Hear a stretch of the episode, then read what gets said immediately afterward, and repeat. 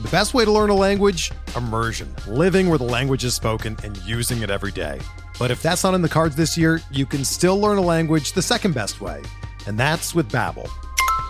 Be a better you in 2024 with Babbel, the science-backed language learning app that actually works. Don't pay hundreds of dollars for private tutors or waste hours on apps that don't really help you speak the language.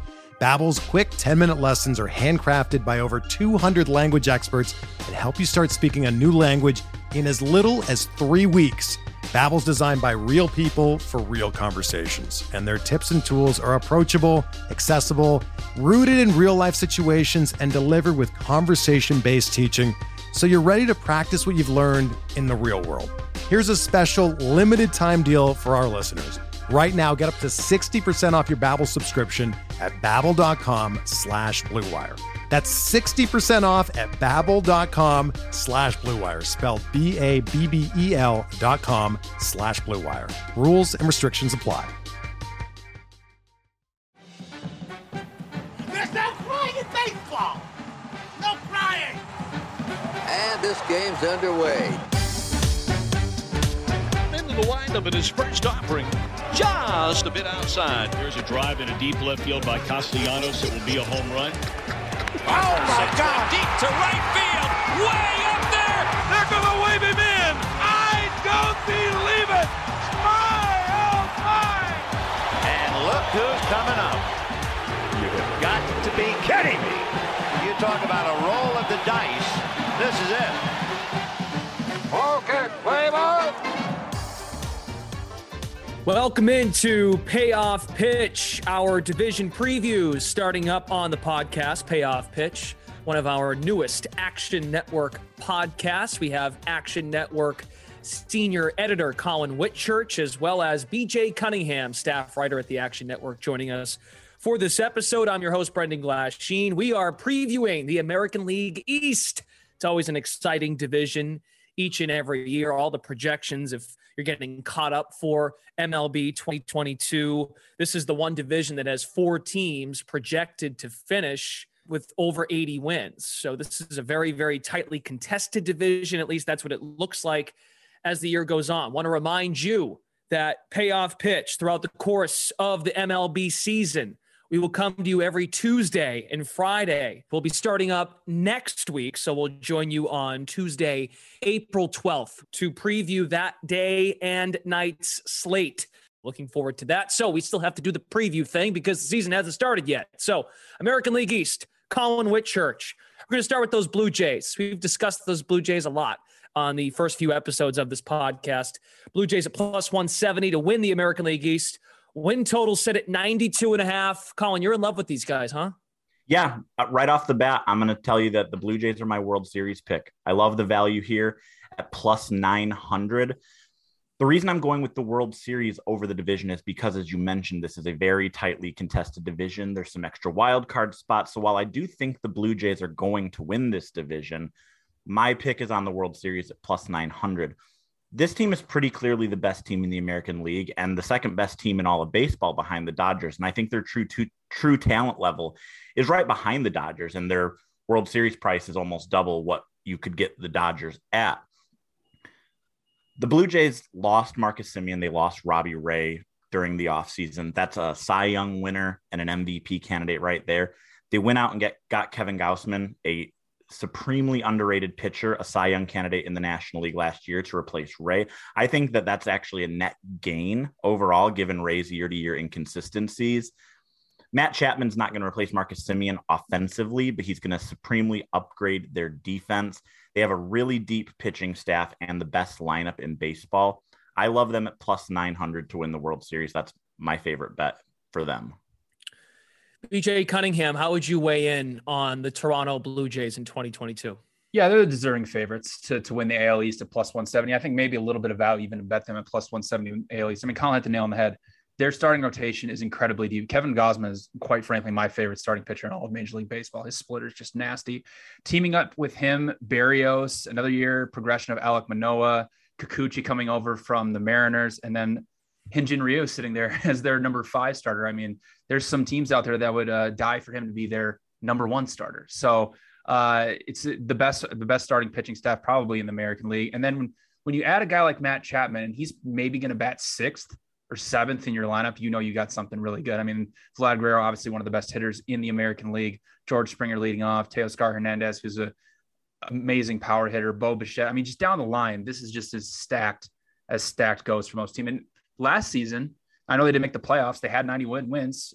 Uh, their Pythagorean wins was 99, so they greatly underperformed. So, given the fact that they're adding and getting better for a team that underperformed last season, I mean, they really should be able to take the next step and go forward. If there was one weakness you could say about the Blue Jays, their bullpen is a tad thin. Uh, you know, the front three is pretty good with Romero, Garcia, and Mayza. But when you get beyond that, it's a lot of Trevor Richards, Adam Cimber. You know, it's it's just guys that could lose you games. But if Romero and Garcia and Mayza especially continue to progress the way they have been, I mean, there's no reason why the Blue Jays shouldn't win the AL East. So uh, I know Zerillo has them projected at plus 125. So I agree with him. I think the Blue Jays are the deserving favorites to win the AL East, and I'm going to be betting them at plus 170. So we're going team by team here in the American League East. Also, keep your eyes and ears out for other episodes that break down each division before opening day, April 7th. And we're not limited to just win totals and favorites to win the division, the odds for the division winner. We're, we're going into everything, as Colin did off the top. He likes the Blue Jays uh, for the World Series. So that's an example of how we'll go about these division previews here on Payoff Pitch. So now let's go to the Yankees. Yankees are plus 250 to win the AL East. Win total set one win below those Blue Jays. One exact win at 91 and a half. BJ, we'll start with you. You're shaking your head. You're already annoyed, disturbed. You're looking everywhere off your screen. Go. What? What is this it? Is, this is so dumb. Why are the Yankees one win behind the Blue Jays? There is no reason why they should be. I mean, yes, if you look down the Yankees lineup, yes, their top five is very, very scary from a power hitting perspective with Gallo, Rizzo, Judge. Uh, now they just signed Josh Donaldson. Mm-hmm. It's scary. I, I agree with that. But I think we're forgetting that the Yankees last season needed a miracle in the second half of the season just to get into the wild card game and get smashed by the Red Sox. Now they lose Gary Sanchez, which I think most Yankee fans will be happy with. And they also uh, lose Gio Urshela, who's a solid third baseman for them. They get back Isaiah Kiner-Falefa, who is can play every position, but not one position well. And he's going to play shortstop for them. The Yankees over the second half, when they made all the trades, they got Rizzo, they got Gallo, they had this amazing power hitting lineup. They were still 13th in Major League Baseball over the since the trade deadline to the end of the regular season in weighted on base average, and they had the fourth highest K rate. And now, and not even getting into the question marks that I have with their rotation. I mean, Gerrit Cole is obviously awesome, but when we go beyond that, are they the reality is the Yankees are just running this back. That's all they're doing. They're saying, you know what? We had a great second half last year. Let's just run it back. And I really don't understand how that's really going to work in this tough of a division. I mean, if you're really going to go Jordan Montgomery, Nestor Cortes, Jameson Taillon, and then Luis Severino coming off a long term injury, I mean, all four of those guys had an xFIP over four last year. Gerrit Cole was the only one who had one under. And then when you get into their bullpen, they obviously have three really good front end guys in Chapman, Loaisiga, and Chad Green. But beyond that, it's not very good. So I really don't understand why the Yankees are plus 200 to win the AL East. I don't understand why they're at 91 and a half wins. I have them projected around 87 wins. And PECOTA, who has them at 98 wins, I think their computer's broken because I truly do not understand how the Yankees should be favorites to win the AL East, given the talent not only that Toronto has, but the other teams we're going to talk about, the Rays and the Red Sox. There's no reason why the Yankees should be ahead of either of those teams. All right, Collin Whitchurch. I, something tells me you might disagree with BJ slightly here on these Yankees. Slightly, yes. And I have an article live on Action Network right now that people can check out about a market that's not quite as popular in the preseason market, but it's where I'm headed with the Yankees. And it's the make playoffs, miss playoffs market. BJ mentioned PECOTA's projections on the Yankees. Um, they have them at 97.5% to make the playoffs, which is really high It's ridiculous. FanGraphs ZiPS projections; those are the two top projection systems on the on the public market. Probably they still have them at eighty five point three percent to make the playoffs. Now, I generally don't like making preseason bets that cost me a lot of juice. However, at minus 355 to make the playoffs, that implies 78% odds to make the playoffs for the Yankees. If you average out PECOTA and ZiPS playoff odds for the Yankees. That still gets you at 91.4% to 13.4% edge for a team that is probably BJ might disagree the be- the second best team in this division. The playoffs are increased. I like the Yankees more than the Red Sox and Rays as we will talk about soon. So I think that there's real value there at minus 355 even for the Yankees to make the playoffs just relative to the implied odds with what the projection systems say. So that's the bet I like with the Yankees. I think with PECOTA, I'm seeing now they've got updated uh, their updated standings as of April 4th. The Yankees are at 99.6 So projected Like, win. what is what is wrong? It's with wild. people these days? That's so wild. Wow. I mean, how can this uh, this this starting rotation? I understand their lineup's very very good at the, from the top seven, but how can you give that with the starting rotation they have beyond Cole? I, I really just do not understand that. I'm not the best math guy in the world, but even if you look around the rest of the market, I mean, all, all of them, everybody else is pretty much right on with about 91, 92 wins, which you know, if I wasn't biased, I'd say is fair. But I, I really don't understand how they have them that high. I mean, that's close to what the Dodgers are. I mean, that's insane. A lot of question marks. And just for context, the Dodgers at 101.2. So, yeah, that's right about. and they're, and right about. in the toughest division in baseball. That just it really doesn't make much sense to me. But whatever, whatever. We'll move on. That allows me to tease that we will have an NL West breakdown on Payoff Pitch very soon here on the podcast for our newest Action Network podcast, Payoff Pitch. Moving on in the AL East, let's go to the Rays. They have the same odds as the Yankees to come out of the division at plus 250. 89 and a half wins is their projected win total. Collin, we'll start with you on the Rays. Are they once again just being counted out too soon? Or is this about right with the Rays? The Rays are one of my least favorite teams to try to bet for Oregon's during the preseason because projection systems have such a hard time nailing them with all of the unorthodox things they do throughout the season. You know, Kevin Cash gets a lot of credit for the way he manages the team, but let's be honest, the front office manages that team, their analytics department manages that team. So they've got all of these talented young arms. Some of them might only go three or four innings a night. You have to factor that in with the bullpen depth. They are a very shift heavy team. They're a very platoon heavy team. So I generally don't know what to do about the Rays. However, all of that said, I will be leaning toward their under here at 89.5 wins just because of the strength of this division. And I feel like we do this every year. We undersell the Rays and they end up winning 96 games and either winning the division or coming really close, at least for the last couple of years but they lost some key pieces during the offseason. Um, Nelson Cruz, Joey Wendle's pretty underrated. They traded him to Miami. Tyler Glasnow still not going to be back from Tommy John surgery. And they've got all of these really talented young arms like Shane Baz and Shane McClanahan. But I just don't know if their depth is going to be enough to contend with the AL East heavyweights this year. It's not my favorite bet in the world, but leaning under 89.5 wins, that's my Tampa bet. What's your read on the Rays, BJ? Yeah, I'm passing on anything to do with the Rays. I I agree with Collins. It's, it's kind of hard to project them out, and I think I would be all over the Rays if Tyler Glasnow was actually healthy. Uh, you could make an argument, and really the re- weakness with the Rays, you could say, is their starting pitching. But like Collin mentioned, with the way that they manage their bullpen, I mean, it, it you don't really need that tough of a big of a starting rotation with the Rays, and they're pretty much bringing back the exact same bullpen that they had last year, and it's a bullpen that was uh, top five in ERA, xFIP, left on base percentage. It's a really, really good bullpen that they manage very, very well. They do it very well over 162 game season.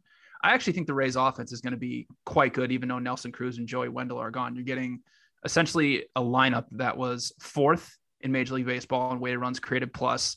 They bring back pretty much everybody outside of Cruz. I know Wendle was uh, in there a little bit, but they the Rays have a lot of depth. They'll play Margot a little bit more. You'll get Wander Franco with another year of progr- progression, or Arozarena will get another year of progression. It's a really, really good lineup that's going to be very, very difficult to get out for a lot of these pitchers in the AL East. But, you know, I know Zerillo is pretty high on the Rays. He has, has them at like 92 and a half wins, I, I believe. So, uh, you know, the rest of the market is kind of around 89 and a half. So, um, you know, plus 340 is, is a little too short for me to play the Rays. So I will ultimately passing on Tampa Bay. But like Collin said, it would not surprise me if they do what they did last year and just start running away with the AL East. You know, it's always fascinating about Tampa. While young and promising, year after year, they they have some young guns in the rotation, or even young guys in the bullpen, as BJ mentioned. Their lineup is young and lethal. You always got to wonder. And typically, they're a team that will add at the deadline. Like the deadline is always a great barometer. They'll add a piece, like the Cruz, right? For instance, Nelson Cruz was a great fit. Um, but then you also the other side of the token is well, the division's a lot better with the Rays, Red Sox, and we'll get, get to the Red Sox here in a second. But when you figure so many other good teams, do the Rays look at it and go, okay, like unless they get off to a good start, maybe they will uh, maybe they will buy. But if they're just like they're like okay we're not going to catch these guys they'll sell. Which brings us to the red sox and i want to go to bj first on on the boston red sox. You so based on what you said about the absurdity of the Yankees and the, the, love they're getting, you think the Red Sox are not getting enough love. Yeah, I mean, this is the team that went to AL East uh, or ALCS last year. I mean, it's basically bringing back the exact same lineup. Obviously, they lose Kyle Schwarber that they had a rental for the second half of the season, but they bring in Trevor Story, who is basically just as good as bad as Kyle Schwarber. So now you have this incredibly lethal lineup that goes from Kike Hernandez to Rafael Devers, Bogaerts, Martinez, Verdugo, Story, Dalbec, Jackie Bradley Jr., Christian Vázquez. This lineup is just as deadly as anybody in the AL East. Now, what the Red Sox Achilles heel all season last year was their bullpen. It was terrible to start out the year, and then when they got into the postseason, it shored up a little bit. Garrett Whitlock came on and was now now great reliever. Well, they're basically bringing back the exact same bullpen that's starting to progress, and they add Jake Diekman, who's a fantastic reliever for a long time in Major League Baseball. So I understand the starting rotation is a big question mark, especially the four and five spots. I'm not a big fan of Michael and Rich Hill. I mean, Rich Hill's 42 years old now. I mean, I don't know how much he has left in the tank. But one guy I'm really high on and I think has a good shot, maybe not this year, but maybe in future years to potentially win a Cy Young in the AL is Tanner Houck. He had an outstanding breakout season last year 3.5 ERA, 3.22 xERA, over an 11 K per nine rate, under a three walk per nine rate, 0.52 home run per nine rate. This this kid, if he makes the progression that I think he should this season, the loss of Eduardo Rodriguez will basically be canceled out by him. So you get what you get from Chris Sale. He's old, he's been through injury.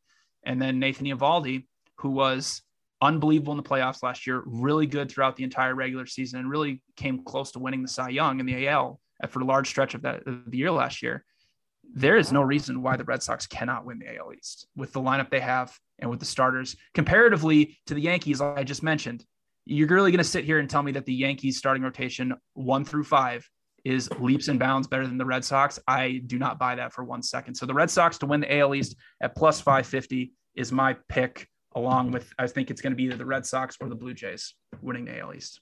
BJ Cunningham believes in Chaim Bloom. He believes in Chaim. He does. Yes, I do. By the way, as we'll mention on all of these payoff pitch pods, getting you set for opening day, division by division preview. We're doing the AL East on this episode. Shop those lines. I mean, I'm seeing the Red Sox to win the AL East at plus 600 on BetMGM. Um, and I mentioned it when we talked we talked about the Rays. Rays are plus 240 on BetMGM, but you can, I think BJ mentioned this, you can find them on DraftKings at plus, uh, plus, plus 320. 320. Yeah. So uh, shop those lines, folks. Collin, uh, you're not as much of a believer in the the Red Sox, and you're I think you're concerned. The lineup's good, but you're concerned about the pitching. Yeah, yeah. Well, I got to respond to a couple things BJ said first. Please first do. of all, I I audibly laughed when you listed Jackie Bradley Jr. among their offensive stars because uh, he's a great fielder, but that dude can't hit. He's an eight hitter. He's a great huh? eight hitter, Collin. Sure, sure also, also, you're not allowed to call Chris Sale old when he's two years younger than me. I'm not yet ready to be at the point in my life where players who are younger than me are old. So I just wanted to throw that out there. Um, I don't like the Red Sox as much as BJ. I do think there are question marks with their rotation. I think Eovaldi's great. I think I agree with you that Houck has the potential for breakout, but I just have depth concerns there. I know you need more than five starters to get through a season, and right now they're four and five are Wacha and Hill. Maybe Sale comes back and gives you 70 and 8, 70 or 80% of what he used to be, but that's far from a given. So I just have questions about their pitching. I do love their lineup though, uh, outside of Jackie Bradley Jr. I love their lineup. but my bet here is going off off of the division futures and the win totals. And it's actually an MVP pick that I think um, BJ is going to like, and it's Rafael Devers. Oh, yeah. get him around plus 2,000. 20 to 1, I think that there's solid value there in a guy who's only 25 years old and coming off a season where he OPSed 890. hit 38 home runs. He has the potential to lead the league in home runs. He gets on base a ton. His defense won't kill you. He's not a great defender, but it won't kill you. And I think he's being overlooked compared to some of the other young stars with solid odds. You know, you see Wander Franco with with odds above him. I love Wander Franco. I think he's a future MVP candidate, but he shouldn't be sitting here with better odds than Devers. Um, Luis Robert, you know, obviously I'm a White Sox fan. I love Robert's MVP value, but he shouldn't be that much higher than a guy like Devers. So that's a bet that I'm targeting a long shot MVP favorite. Not even that long shot. He's sitting there around what the seventh or eighth best odds probably for MVP, but I think they should be a lot lower. So Devers plus 2000 or better for MVP. That's my favorite Red Sox bet this season. One of only seven guys in Major League Baseball last year for over 30 home runs and over 100 runs and RBIs. There you go. Okay, let's spend a minute, if that, on the Baltimore Orioles. Best bet on the Orioles, Collin. Do you have one? Is it the under? I, you know, betting win totals for bad teams is one of my favorite things to do because all of them are either I've supremely... sensed that in the weeks I've got to know you. all of them are either supremely undervalued or supremely overvalued. In the Orioles case, we're looking at 61 and a half. That implies that they're not going to lose 100 games or they're going to lose exactly 100 games. This is a 100 plus loss team every single season. And they're entering this season already openly tanking once again. Just yesterday, they traded two of their best relievers, Tanner Scott and Cole Sulser, to Miami. They don't have anyone in that bullpen. They patch holes with veteran castoffs on non roster invitee deals.